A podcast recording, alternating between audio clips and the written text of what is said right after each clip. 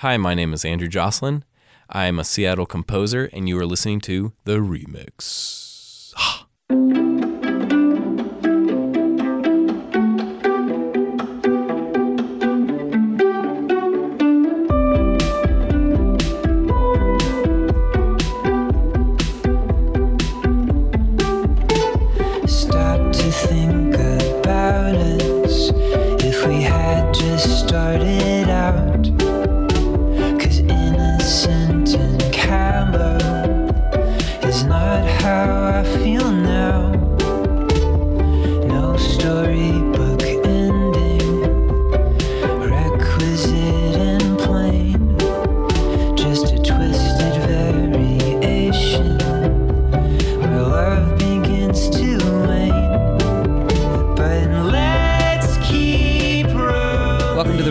Here on KIRO Radio. My name is Sean. Thank you so much for tuning in today.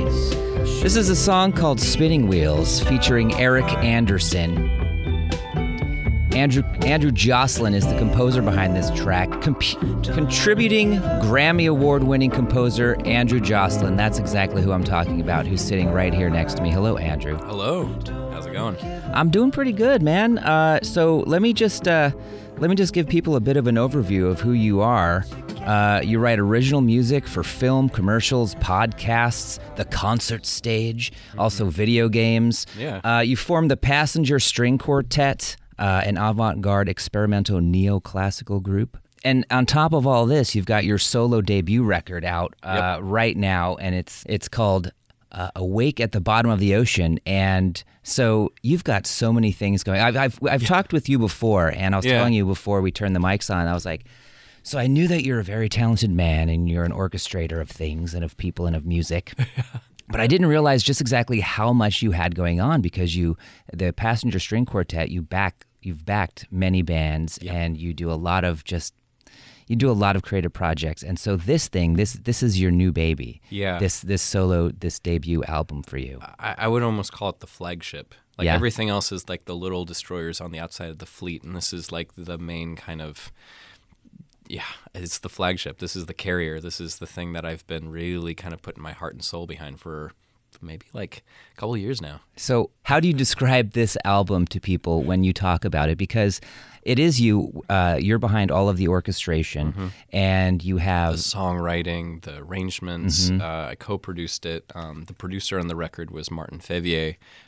He did Queens of the Stone Age. He's done stuff with Brandi Carlile. Wow, okay. So with this record, the best way I can describe it is it's a journey.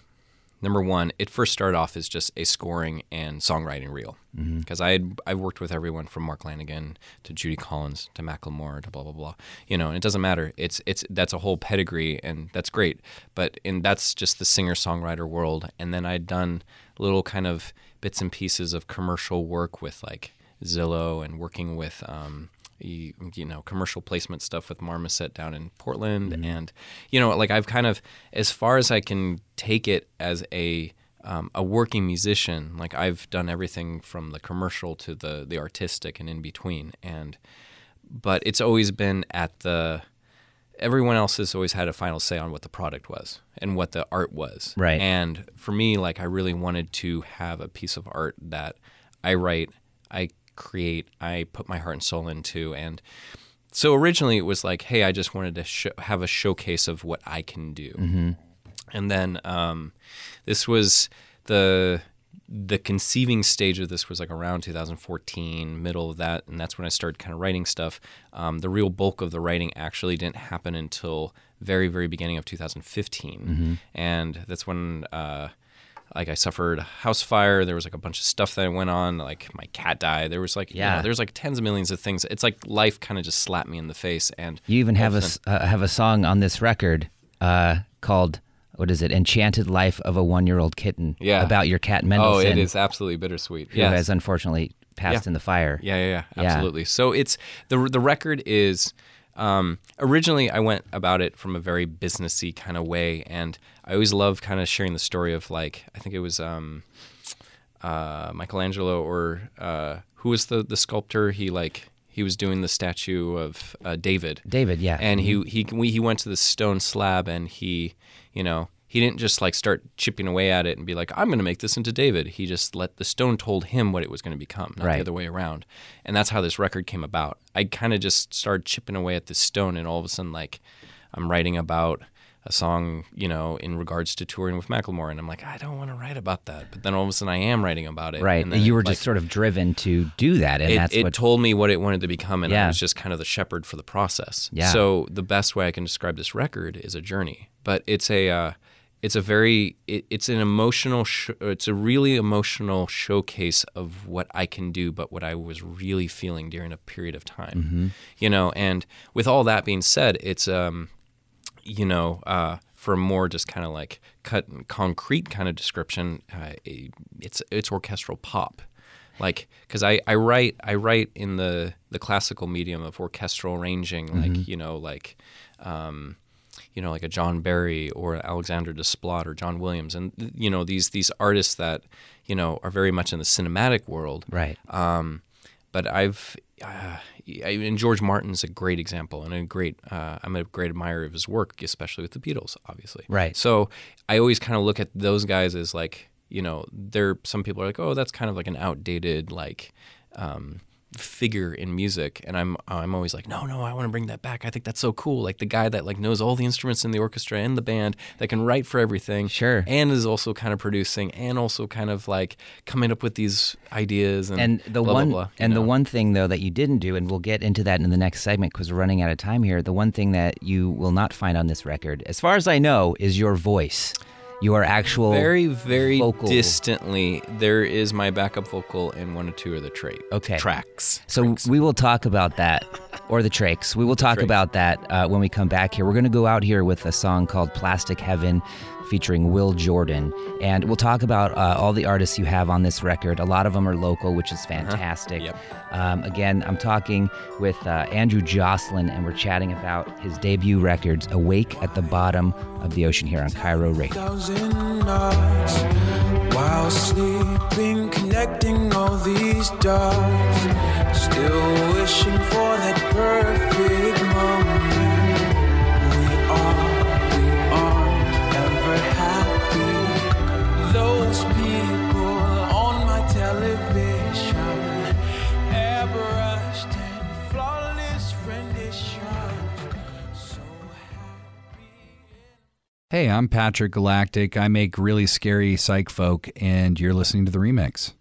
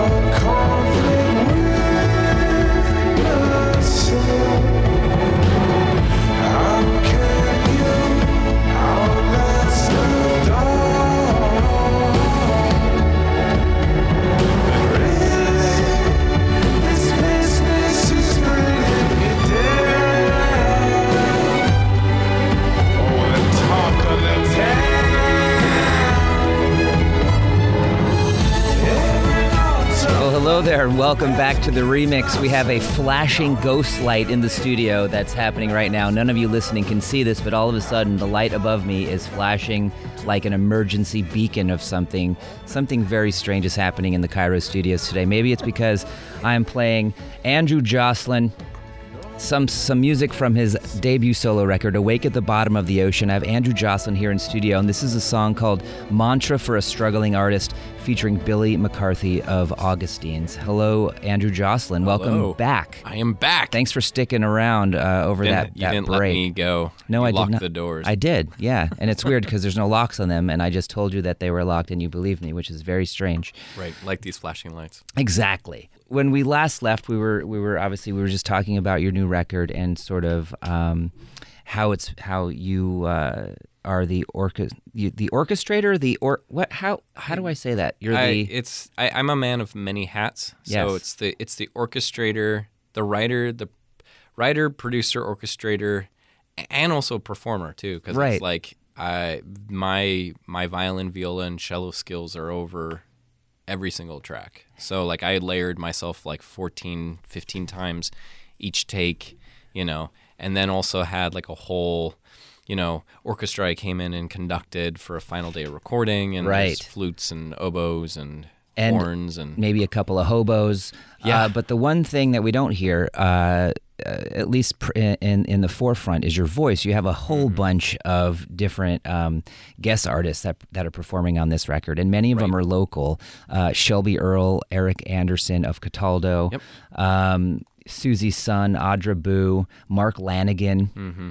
and as we just heard, Billy McCarthy of Augustines, and then also Will Jordan. So on the break before we came in here, you were about to tell a story about why you wanted to have Billy McCarthy on this record. Yeah. What? So tell me about that. A couple of years ago, I was working as an A&R manager for a record label, and one of the clients that I worked with was the Augustines. Mm-hmm. So I was helping them do tour budgets for a recording studio. I think not their newest record, but the one prior to that, I helped them kind of like get producers and figured out where they're going to go, and figured out they're traveling from New York up to upstate, right. You know, and it's like, it was really fun. And I got to grow really close with Eric and Rob and Billy mm-hmm. from the Augustines, and just absolutely love the guys. And, you know, their whole thing, why they're called the Augustines, is they're all born in August. Ah, I did not know that. So, and I'm an August kid as well, so they always they always joked, you're like, oh, you're like the extra Augustine. The fifth Beatle. I'm the fifth Beatle, yeah. And I think a couple of, like, you know, I had a mutual parting with the label a couple of years ago, and about a week after that, I got a call from Macklemore's management. Yeah. And like, hey, we're going to go on a world tour. You want to come with? And I was like, yep, totally. And then a week after that, Billy calls me and he's like, hey, man, we're going to go on a tour. Do you want to come with us? Oh, my God. And I was like, oh, my gosh. I would love to, but I already said yes to another deal. Yeah. Well, that's got to make you feel really damn good. I mean, to get a call from two major components in the music industry. Yeah. Oh, totally different paths, though. Yeah. It's like, for sure, you know. And the thing that's crazy is I had so many really deep talks with both Eric and Billy from the Augustines, just about being an artist. What does it mean to actually have a normal life as an artist? Yeah, is that possible? And I actually, after one conversation with Billy, a really, really poignant one that we had at the Bowery Ballroom in New York, mm-hmm. I saw a show, and he was like really disgruntled about the show and the audience and everything, and the formation of this song kind of started happening because of that. Because it was like it's almost like a sympathy kind of pain for artists. Right. Because we're all trying to make it in this crazy industry. So like, what keeps us coming back? And is it possible to have a normal life? I mean, what was the end of that discussion? If you know, maybe it was an open-ended sort of discussion. Well, but is it, yeah. Did you guys decide on anything, you know? I think the thing is, it's, you know, it's, you have to get into it for the right reasons. It's, you know, life is, you know, like if you're a freelance writer or freelance like coding expert, mm-hmm. your life is not going to be necessarily the most normal 9-to-5. And who's to say that a normal 9-to-5 is the main walk of life that we all want to adhere to? Right. So it's really all it is for me, a normal life is one where you can actually like pay your bills, you can reliably support your kids through college, yeah. Pay a mortgage, be able to like actually have a normal, slightly normal domestic life. You know, maybe sure. You have to tour every once in a while, or you have to do this and that. But that makes sense, though. I mean, like, because with whatever job you have in life, if it's a musician or mm-hmm. someone who works in radio, you're going to have different responsibilities and different things that you're going to have right. to do. But you're saying if you can at least pay your bills and have a family if you choose right. to, or do all of that, quote, normal stuff to take right. care of things and make but it. Those are normal kind of, yeah. It's important to have, I mean, it's not necessarily important to have a mortgage per se, right. but it's like sure. It is important to like feel like what you do, because I always feel like music isn't a career, it's a calling, mm-hmm. you know, and of course there's a lot of struggling artists out there, and a lot of people, but the problem is music's not a meritocracy. None of the arts are. Mm-hmm. So you could be like the most amazing guy and no one's going to care, and right. no one's going to really, you know, get it. Right. So it's, I mean, this is a conflict that I have just so much, because there's so many people out there that deserve the limelight and they're not getting it. Guaranteed there's other better orchestrators and composers out there than me, and they're never going to get the limelight. But maybe I'm a more interesting personality, or maybe I have better business acumen. Who knows? Yeah. It's but all that you can do is do the best you can within the you know, within the confines of what you have going on. Right. Yeah. But the main crux of it is the at least what the song tries and focuses on is its love. Mm-hmm. It's love for what you do. It's a love, and it's an adherence to craftsmanship. It's an adherence to, you know, you're going to get knocked down a lot. Yeah. You're going to just have to deal with it. And, yeah. But you got to come back, and it's got to be about love. Is it okay if you stick around for another segment here? Yeah. All right. Totally. We're running out of time, but I want to talk to you more about the record, but also you were just in LA for the premiere of a movie that you scored, your yes. very first movie scoring. Feature film score, yeah. Yeah. It's called American Violence, and it stars Bruce Dern and Denise Richards. Yep. And that's fantastic. And we're going to talk, I'm talking here, if you don't know, with Andrew Joslyn, who also has a show coming up on February 18th. We'll talk about that a bit. Yes. New record out, Awake at the Bottom of the Ocean. We're going to go back out here with the song Mantra for a Struggling Artist featuring Billy McCarthy of Augustines on KIRO Radio 97.3 FM, Seattle's News, Seattle's Talk.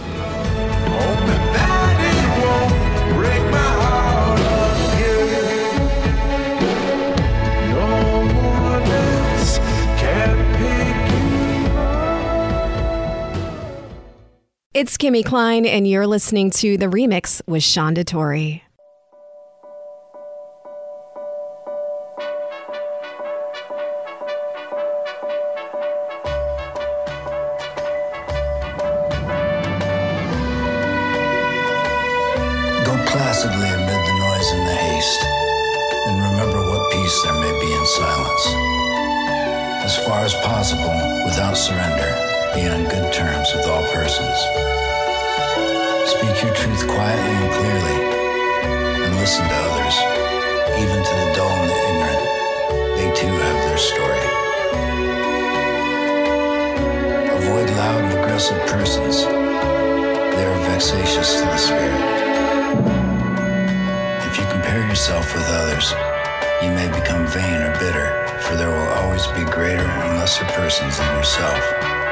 Welcome back to The Remix here on KIRO Radio. My name is Sean. Enjoy your cheese. This is the voice of Mark Lanegan on a song called Desiderata from Andrew Joslyn's debut solo record, Awake at the Bottom of the Ocean. Composer Andrew Joslyn is here in studio, and I've been chatting with him this hour about his new record and just everything he's got going on with his really cool life and career. Hello, Andrew. Hi, Sean.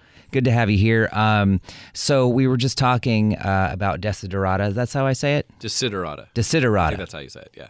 All right, Desiderata. Things to be desired. I think of things of desiring, something like that. Okay. I think that's what it is. So when I first listened to this song, and by the way, this song has a music video featuring your half-brother, which I didn't realize, yeah. Chris Kattan of SNL fame. Uh-huh. What? I want to talk to you about that, as well as your LA movie premiere thing that you were just at. Yeah. But Desiderata. Desiderata. So Mark Lanegan it's a spoken word song, something I did not expect from this record. I was expecting some Screaming Trees, howls and stuff. No. But so how did this song come about? So the original beat for the song was a hip hop beat that Ryan Lewis and I were working on for The Heist, and it never made it onto the record. Mm. And then it just kind of wallowed in the back burner world, and I just was always in love with that track. And I reached out to Ryan. And I was like, "Hey man, I'm in need of more tracks for my record, and I really really love that. Can I have a chance at just opening it up and changing it and just reinventing it?" And he's like, "Yeah, man, here." He just sent me the stems. That's cool. I went in and just added new drums, added horns, added full strings. And then I was just kind of sitting with it, and I was like, it's just kind of felt like me just rehashing out like an old song. It didn't quite feel like 100% like me yet, and I didn't quite know what to do with it. And the poem Desiderata is by Max Ernman, and it's from 1927. Okay. And it was, you know, it's had kind of various manifestations in pop culture. And my parents, like, I never knew any of that history, but my parents had a sewn version of it in their bathroom. Oh, and really? Of the whole poem? Of the whole poem. Wow. So, like, I would, you know, go into the bathroom as a kid, I'm just like, oh, hey, you know, go placidly amid the haste. And it's like, yeah, you know, and I grew up with that. And it became this bizarre, like, little mantra of sorts of for a better way of living, almost kind of like a, here is your, you know, commandments of how to be a better human being. Right. You know, and it kind of stuck so deeply with me, like, you know, and it's not, it's plight, it's strong, it's also very, like, I don't know, it's, for lack of a better word, it's wholesome, I don't know. Sure. But it's one of these things where it's like, so with this record, being that it was such a journey, I kind of wanted to have like an emotional core to the record, like a come to a realization, a come to a balance, you know, like, because there's some songs that are really dark, you know, there's a lot of heart on the sleeve kind of lyrics, you know. One song is about my brother. You know, one song's about the fire. You know, songs are about exes and breakups, and you know. Yeah, so there's a lot of emotion. A lot of emotional stuff, and I really didn't pull my punches. Like, so, what made you choose Mark Lanegan for this one? Did he just seem like an obvious fit? Well, regarding his voice. It was so weird because it's like so the track with the horns and everything almost had this Quentin Tarantino vibe. Definitely, like you're just like, man, this like feels like the part 3 for like Kill Bill or something, you know. And I was just like, man, like I wanted a world weary voice, something that really kind of felt the lyrics and wasn't like, you know, I don't know. It just felt right. Like to have Lanegan do it. Yeah. And the producer, Martin Feveyer, Martin and I worked together on Mark's record Imitations, which was a cover album that he did, like Andy Williams and Nina Simone and Frank Sinatra covers, but in like the grunged out, you know, you know, Screaming Trees style. Very cool. It was just so cool to be a part of. And so what was the decision to have Mark read? I mean, obviously it's a poem, and so it's mostly probably heard as a read and not sung.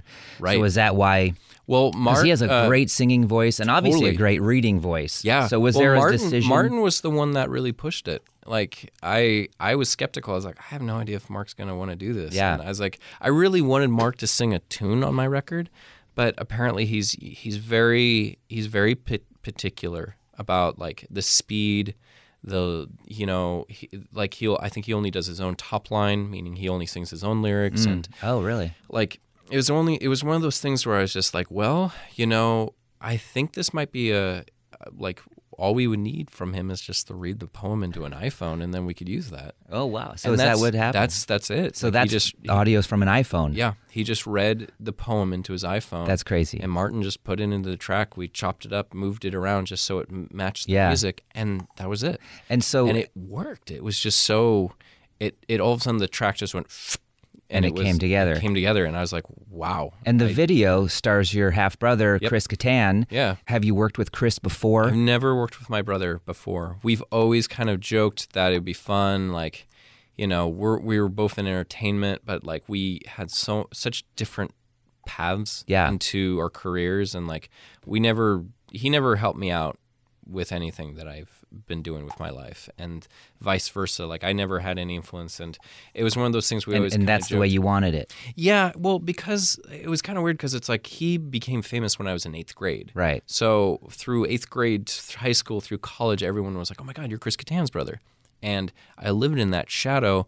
For better or worse, like, I didn't mind it because sometimes, like, it got me tickets into cool social events, like, because I was a dorky kid in high school, so I got invited to sometimes the cool kid parties because I was Chris Kattan's little bro. That's cool. So I was like, cool, that's great.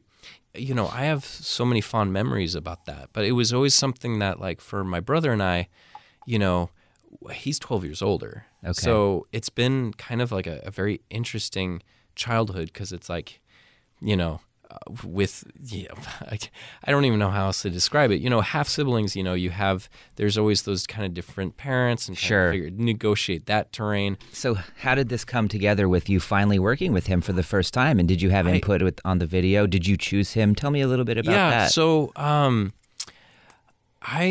so the director for the video is another Bainbridge Island kid. Okay. Long story short, my brother, myself, and Garrett, the director, we all went to Bainbridge High School. So Garrett, he was the one that was like, well, would it be a long shot to try and get your brother in this? And I was like, that might be kind of I don't know. Yeah.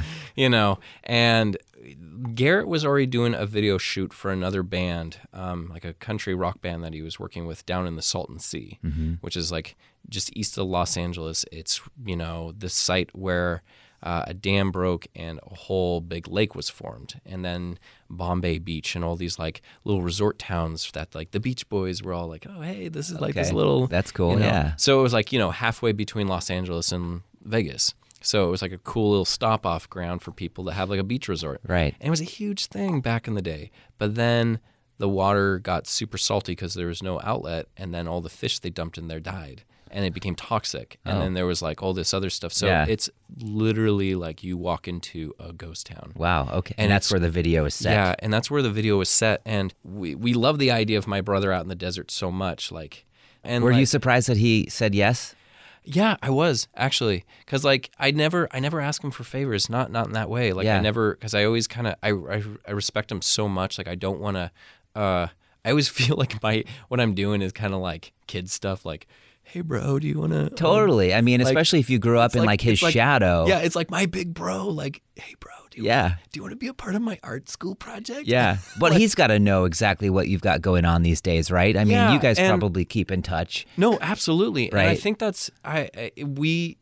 that was so empowering and amazing for both of us to be like, wow, we're working together. Yeah, and it's not weird. No, and it wasn't weird. It wasn't like, I pity you. I'll be involved. Right. Like, he was excited about it too. That's like, cool. I think the only thing was we just had to drive out in the middle of the desert like for 5 hours, and we're both like just exhausted, and it like, you know, it's like poisonous air out there. So we're like, right. Well, that'll help influence your next record. It'll be super duper psychedelic or something. Well, Andrew, we're running out of time here in this segment, but I'd love you to stick around if you could. I mean, come on, we might as well finish out the show with Andrew Joslyn. It's the Andrew Joslyn Show here on KIRO Radio. My name is Sean. When we come back, Andrew, though, I'd love to talk to you about your recent travels to L.A. because you scored your first movie and intended the premiere for it, which is totally cool. So we're going to go out here with Desiderata featuring Mark Lanegan from Andrew Joslyn's debut solo record, Awake at the Bottom of the Ocean, here on The Remix, KIRO Radio 97.3 FM. Fears are born of fatigue and loneliness.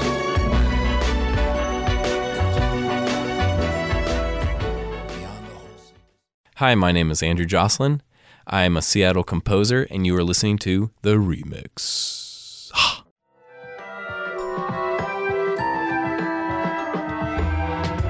Why are we in tying 1,000 knots while sleeping? Welcome back to The Remix here on KIRO Radio. My name is Sean. This is a song called Plastic Heaven featuring Will Jordan from composer Andrew Joslyn's debut solo record. It is a great record. I've been chatting with Andrew this entire hour.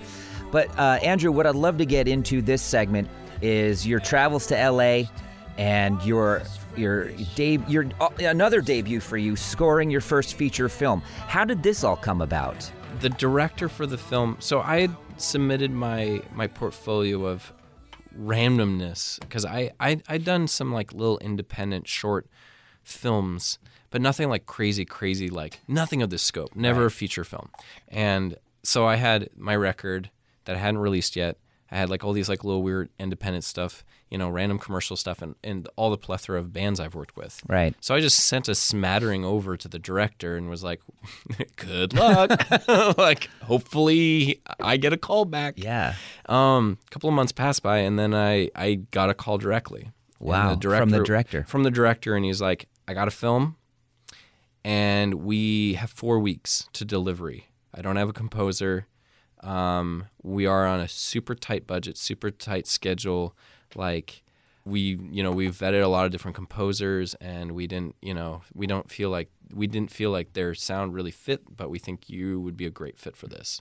And I was like, somehow you were able to sift through my randomness and come up with that? Yeah. Cool. Yes. Wow. So then was the next step flying down to somewhere? More like they just sent me stuff and I just started writing. Oh, really? Yeah. They sent you movie clips and stuff? Yeah, or? Literally they would send me a reel. So a reel is about like 20 to 30 minutes. Okay. And I would see the film and they would give me notes on like 2 minutes and 42 seconds. This is going to be a dark scene. Sometimes they'll give me what's called a temp score, which is like a reference track. Like here's something from a Thomas Newman score that we kind of thought would fit. And then I would get feedback and be like, well, that works or this doesn't work. How about I'm going to try and change this and do this. This needs more energy here. Or, wow. So would you watch it first completely without any music and just kind of watch the film in silence just to get a feel for it? Or what was your process? Both. I watched it with their score, without the score, with trying to imagine what a score would be like. I even did it where I would play a violin along to the full thing to just kind of like get ideas out and just start throwing it at the page. Were you freaking out, man, knowing you only had 4 weeks? Absolutely. Yeah, no, I absolutely was losing my mind. Yeah. Because I was calling friends that had been scoring for years and being like, I don't have a process for this. Right. You know, I've been working with bands and other artists and, short films forever. So I knew I had like my bag of tricks and my toolkit all lined up, and I knew exactly how to handle those kind of projects. Yeah. But when you're offered like an hour and 90-minute film, like that's like I had 77 minutes of music to fill. Yeah. So then so you're writing, you're so you start writing for this music and for the film, and then you have to bring in your orchestra, right? Well, or the budget was so tight. Literally, I can literally say without. And this is not, gloating. Like I did 98% of the soundtrack all by myself. Wow, playing we hear. Like literally, the string orchestras was like, I would play first violin, and I would switch between a couple of different violins that I own, record it, and then record another take, record another take. Literally, I'd have 8 violins for the first violin section. I'd pan those all to like the left hemisphere, and then I do the second violin section, the violas, the cellos, and like literally at the end I have this 40-piece orchestra for a cue. But it was like, it was so overwhelming, and like I actually word to the wise, like don't. For 4 weeks straight, pull 14 to 16-hour work days. Like I got tendonitis in both hands. Did you really? I did. Wow. Yeah. And it was because I hadn't ramped myself up and I wasn't working at that output level. Yeah. And so obviously they liked what you did because it made the film, and you went down to the premiere in LA just a couple of weeks ago. Yeah. No, they absolutely. The director was just like. He gave me a special shout out at the end of the film. He was like, "Hey guys, like you have to realize that this guy did the film. Like this is not just a production house deal. This kid did the whole entire thing." And like, I've always my music has always been narrative driven, whether I like to admit it or not. Mm-hmm. Like just because playing the violin and viola and cello, those instruments are so close to the human voice. They're emotive. Mm-hmm. You play them and it's like, oh, I feel something. And it's like as opposed to like I don't know, like a ukulele. Which is it's a little bit more far fetched. Sure, which makes you feel like you're in Hawaii or something. Right. So it just makes sense that like I'm getting more and more involved in this kind of like. Narrative cinema and stuff, and like I love it. Because it's like the difference between that and working with like. A band like Jeremy Enoch or Macklemore is the fact that I have a scene, there's nothing. Right. It is completely dead without the music. They could be shooting at each other and it's completely dead. And it's, and you have to be like, oh, it needs a cello or whatever. Even playing just one note and holding it changes it's like you all of a sudden, it's like doing color correction on the film. It's like all of a sudden it's dark. All of a sudden it's light. All of a sudden it's like, it's crazy. Let's talk about your show. Yes. It's happening on February 18th. It's part of the Seattle Secret Shows. Kristen and Carrie Watt put this on, and they are awesome. Yes. What can you tell me? We have just a few more minutes in this segment, but what can you tell me about the show? Who's going to be performing? Will you actually have some singers from the record? Yes. What's going on? All I can say is there's some unexpected special guests. I can't say who's performing, but there is some people that were from the record. Cool. So if you want tickets, you can either go to andrewjoslynmusic.com or you can go, there's tickets still at brownpapertickets.com. Yeah, I'm really excited to see what you do on stage with this show, because the album, from what I've heard, I haven't had a chance to listen to the entire thing, but we've been playing songs from the record today, and from what I've heard, I really enjoy it. It's just so different. It's a cinematic trip, and it really is. You know, and like I always look at artists like David Axelrod and like these guys that like it's like they bring the pop, like the orchestral pop thing. And it's like no one's really doing it. There's some people that'll do it in different manifestations, but it's like I really like, I don't know, like I think creating popular music with those instruments, like it's so much fun. Can I ask you now what's next? I mean, I know this record came out just days ago, but it seems like you've got so many projects, and now the film scoring. Right. I mean, I'm sure you're already thinking ahead. Yeah, well, I mean, I'm just wrapping up some work with Jeremy Enoch on a new record with him. Yeah, I definitely, I want to, this record was so galvanizing for me. Like it first started off as like just a journey to try and figure out what my voice is. Right. And then now I'm like, oh my God, I have a voice. What do I do now? Now what do I do? Like now I you know, it's like the floodgates have been opened, and now I'm like, I just want to keep on writing for film, for TV, for this, for that. And it's like, now it's like, I can't. It's now can't just stop. Can't You're like stop. The Energizer Bunny. Awake at the Bottom of the Ocean is the name of your record. AndrewJoslynMusic.com is where people can find out more about you. Andrew, this has been fantastic. It's been really cool learning about you and hearing your music. And we're going to go out here with a song called Plastic Heaven featuring Will Jordan. Again, Andrew Joslyn, Awake at the Bottom of the Ocean. This is KIRO Radio, 97.3 FM, Seattle's News, Seattle's Talk. Thank you so much. Thank you. Airbrushed and flawless rendition. So happy.